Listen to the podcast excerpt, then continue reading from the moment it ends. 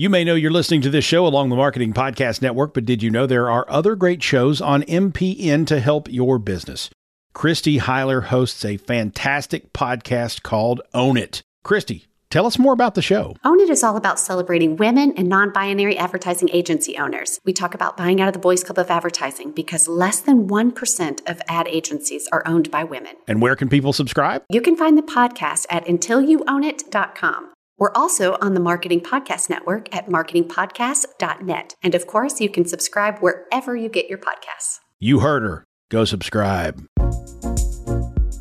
Welcome to the Bridge to You podcast, hosted by yours truly, Monique Russell, where we focus on diversity, inclusion, and understanding for Black cultures through conversations that help us connect to ourselves and each other.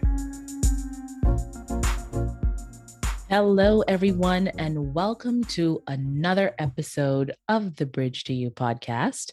I'm your host, Monique Russell. Today's episode focuses on habits successful communicators develop to experience more fulfillment, more joy, and impact in Black communities.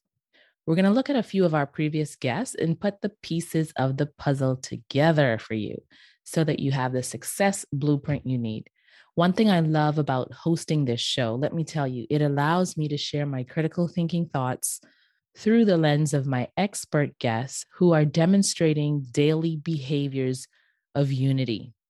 Very often in global business, I'm asked about ways to connect with others who have different cultures, personalities, and points of view. So let's dive right in.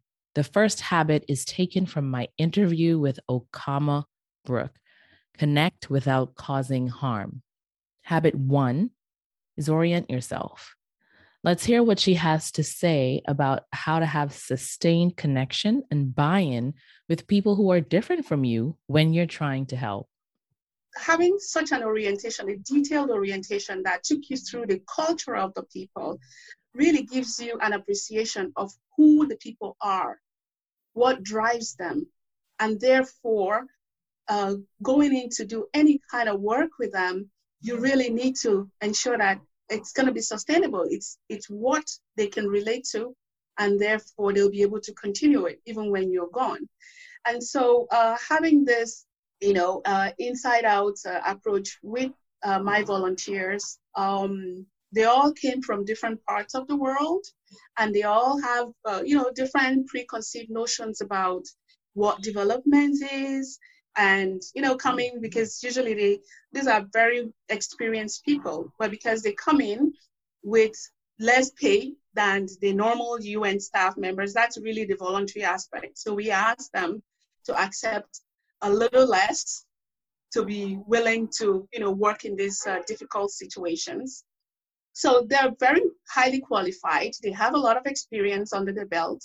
Um, and so coming in with a different mindset and lack of knowledge of uh, Sri Lankan culture, Sri Lankan people, I felt it was my job to then ensure that they really understood mm. what the context was. And from that understanding, then they could embed themselves.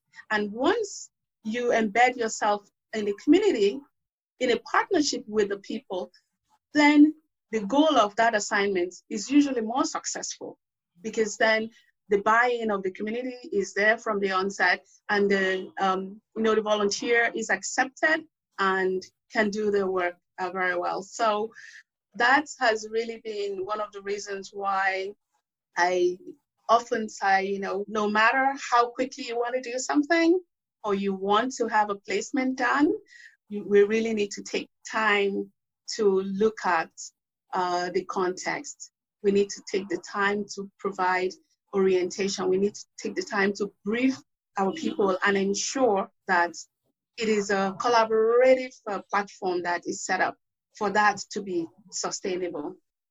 Through Okama's story, we understand that her role as a leader going into a new country, even without understanding the language and managing volunteers, we can take from this experience that we are all volunteers, unpaid, seeking to connect with and understand the culture and stories of those we lead and interact with.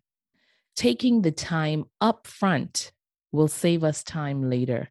This is a successful habit of global connectors and communicators. One thing I know is that doing this work is not easy. And that's why we need the second habit, which is commitment. Commitment is required for us to connect without causing harm. We are required to have a commitment to see the good in others and to see the good in ourselves. A commitment to practice the daily habit and discipline of setting aside judgment and leaning into curiosity and compassion. A commitment to respect the growth and learning process of others we can't rush the growth and development of others as much as we want to and as much as we would love to. We cannot rush the growth and development of other people.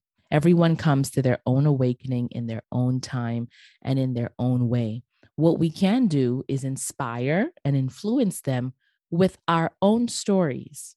My guest, Michael Fosberg, he talks about his experience learning that he was Black after growing up white for the first 34 years of his life. I mean, hey, talk about a shocker, right? He said he learned about this aspect of himself at a time when he could digest it. And I wondered what that meant, especially when we're in a time where we want people to get information and get it now. But what happens if it's given in a time or a moment when the person on the receiving end cannot receive it, cannot digest it? Is it just in vain? What do we do as effective global communicators and global connectors and global leaders when we're sharing our stories and we're sharing information? So I asked him about that. Here's what he said. I say this often there, there's not one way to have a conversation about race. If there was one way to have a conversation about race, oh my gosh, we'd all be doing that would make it a lot easier, wouldn't it? If it was A plus B equals C, we'd all do it. That'd make it easier. But there isn't one way. We we all have different experiences and we bring those different experiences to the table and that makes it messy and uncomfortable sometimes, but that's why there isn't one way to do it. Yes, Michael, everyone's journey is different.